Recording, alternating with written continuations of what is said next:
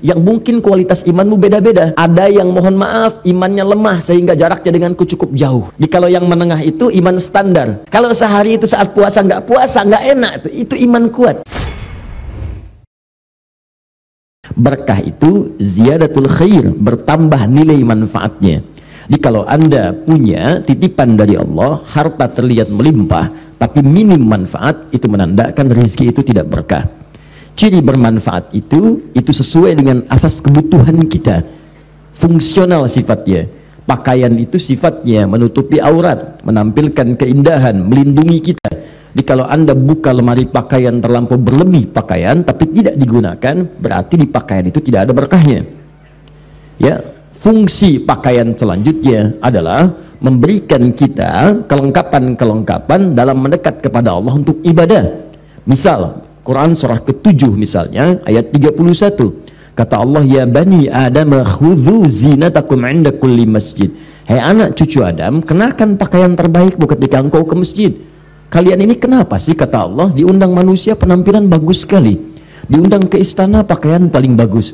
Diundang ke pesta pakaian paling indah. Kenapa aku undang lima kali dalam sehari? Yang makhluk tidak ada mengundang engkau lima kali dalam sehari memberikan kebutuhanmu menenangkan jiwamu memberikan apa yang engkau mohonkan mengabulkan apa yang engkau mintakan penampilanmu seperti itu saja maka apa sesungguhnya yang salah padamu kata Allah hei anak cucu Adam kenakan pakaian terbaikmu jadi ketika Allah berikan rizki kepada kita itu yang digunakan oleh kita untuk mempercantik memperindah diri ketika menghadap kepada Allah Subhanahu wa taala.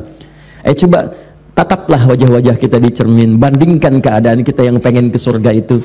Kemarin di Bekasi saya sampaikan banyak orang mengharap surga, tapi ketika menatap dirinya rasanya belum siap bekalnya untuk menuju ke dalamnya. Karena itu saya selalu ingatkan jaga fungsi-fungsi dalam kehidupan. Kemudian pindahkan kepada yang kedua ilman nafi'ah, ilmu yang bermanfaat. Ukuran ilmu yang bermanfaat itu adalah pertama bisa menguatkan keimanan kita, juga menambah wawasan sehingga dengan itu bisa membantu kita untuk khusyuk dalam ibadah itu ketentuannya di Quran surah ke-58 ayat yang ke-11 ketika Allah mengajak kemudian meminta memerintahkan orang-orang beriman untuk belajar ya ayyuhalladzina amanu hai orang-orang yang beriman hai orang-orang yang beriman saya telah terangkan kepada anda huruf ya itu yang disebutkan 361 kali dalam Al-Quran itu itu menunjuk panggilan dengan seluruh jarak tanpa kecuali. Ya baik yang dekat, yang menengah, yang jauh kalau dia disandingkan dengan kata iman itu berarti panggilannya menunjuk pada kualitas iman.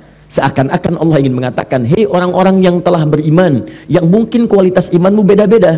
Ada yang mohon maaf imannya lemah sehingga jaraknya denganku cukup jauh. Dipanggil susah orang belum azan sudah nyampe masjid dia habis komat pun belum kepikiran sholat. Ya ada yang seperti itu. Ya atau yang misalnya mohon maaf menengah azan subuh sekarang jam 4.38 Allahu Akbar Allahu Akbar. Baru azan baru dia bangkit siap-siap untuk sholat itu iman menengah namanya. Di kalau yang menengah itu iman standar. Sekarang azan subuh 4.38 Allahu Akbar Allahu Akbar. Anda siap-siap. Baru bangun baru siap-siap. Maka iman anda standar pada saat itu. Menengah. Ya beda halnya kalau adzan subuh 438 anda baru bangun 834 misalnya. Ya.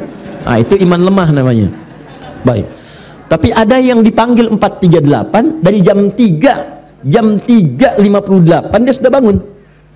Jam 3 dia sudah siap-siap itu iman kuat namanya. Yang kuat ini merasa dekat dengan Allah karena itu unik orang ini. Dia mendapatkan kata Nabi halawatul iman kenikmatan iman. Orang nunggu-nunggu Ramadan puasa fardu yang wajib dia malah sunnahnya dikejar-kejar di kalau nggak puasa Senin Kamis rasanya nggak enak gitu. Di kalau nggak puasa ayam mulbit ada yang hilang terus bahkan levelnya naik sampai ke puasa Daud di kalau nggak sehari puasa sehari buka sehari puasa sehari buka kalau sehari itu saat puasa nggak puasa nggak enak itu, itu iman kuat Iman lemah tuh beda. Yang kuat tuh puasa Daud, yang lemah dia sholat Daud. Ya. Subuh sholat duhur enggak, dia nasar sholat maghrib enggak. Nah, itu itu kualitas yang butuh perbaikan, kan? Kata Allah, Ya ayuhalladzina amanu. Hei orang-orang semua dengan level keimanan yang beda-beda Saya tidak peduli. Saya akan kirimkan padamu satu amalan Yang jika engkau kerjakan itu Bisa menguatkan iman yang lemah Bisa mendekatkan jarak yang menengah dan bisa melekatkan orang yang merasa dekat denganku. Semakin dekat dekat dekat. Apa itu? Di antara amalannya banyak. Disebutkan 68 kali dalam Al-Qur'an kalimat ya ayyuhalladzina amanu, maka ada 68 amalan. Nah, jadi seperti itu cara kita belajar Bapak dan Ibu teman-teman. Di ayat Quran itu bukan sekedar dibaca, betul melahirkan pahala setiap hurufnya 10. Tapi akan lebih bermanfaat kalau manhajnya kita keluarkan, diterapkan dalam kehidupan. Ini yang sering saya ajarkan. Anda jadi ayah, berapa puluh tahun, kenapa tidak mengeluarkan ketentuan ayah dalam Al-Quran? Keluarkanlah ayat-ayat tentang ayah. Katanya Anda ingin masuk surga, kenapa Anda tidak keluarkan ayat-ayat tentang ayah? Bagaimana kewajiban seorang ayah? Bagaimana hak seorang ayah? Anda seorang anak, seperti apa anak yang baik dalam Al-Quran? Anda seorang ibu, bagaimana ibu karakteristik yang baik dalam Al-Quran? Keluarkan semuanya, maka akan indah kehidupan yang dijalani teman-teman sekalian. Nah, apa amalannya tafassahu fil majalis? Di antara 68 amalan itu, ayo hidupkan majlis ilmu, share.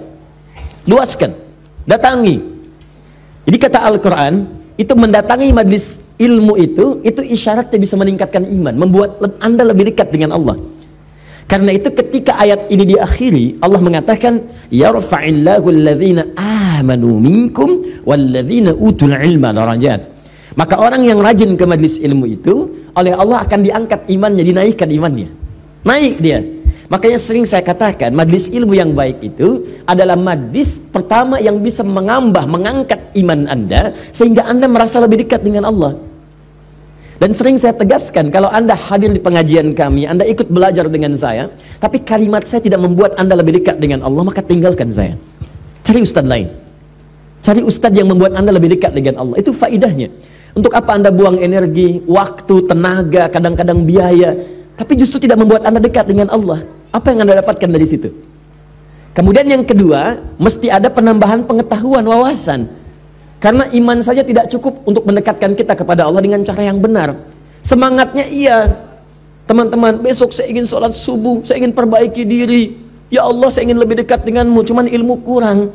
Dia tunaikan besok sholat subuh empat rakaat. Anda bayangkan. Ya, karena ilmu tidak ada, kan nggak bisa gitu kan. Nah, maka Ilmu yang bermanfaat itu ukuran pertamanya adalah jika ilmu itu bisa menambah, menguatkan keimanan kita sekaligus menambah wawasan kita. Wawasan ini penting nanti. Selain menambah kehusuan dalam ibadah, orang yang paham akan makna ibadah itu akan lebih khusyuk dan mendapatkan kenikmatannya. Sambil contoh yang pernah saya sampaikan di kesempatan-kesempatan yang lalu. Maaf ya, izin mohon maaf sekali kalau bahasa ini kurang menyenangkan.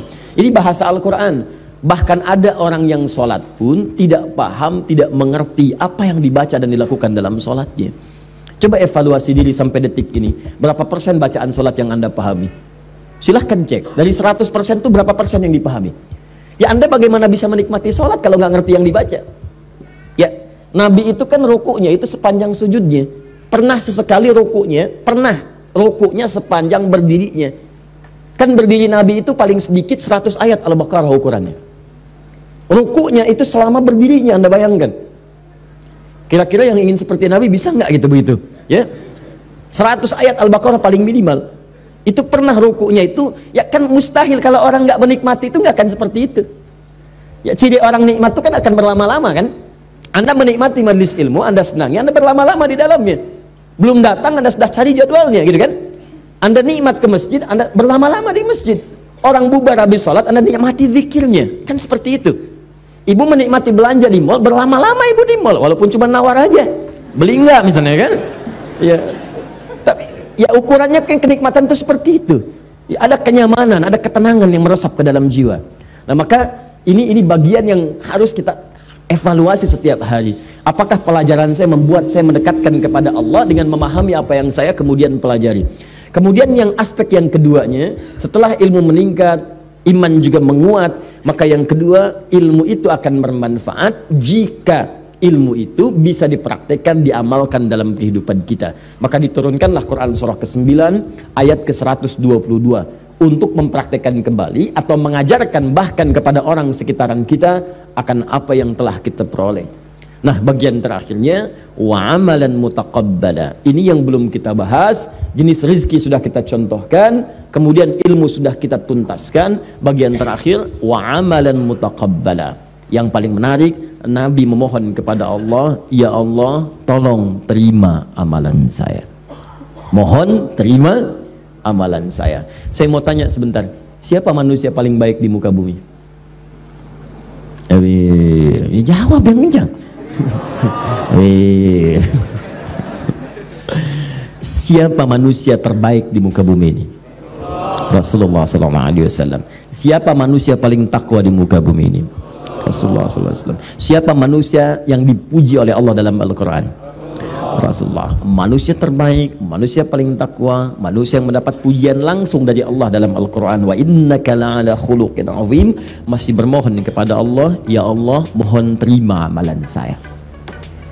Dan beliau satu-satunya nabi yang hadir di muka bumi yang sebelum wafatnya sudah turun sorah jaminan surga untuknya satu-satunya nabi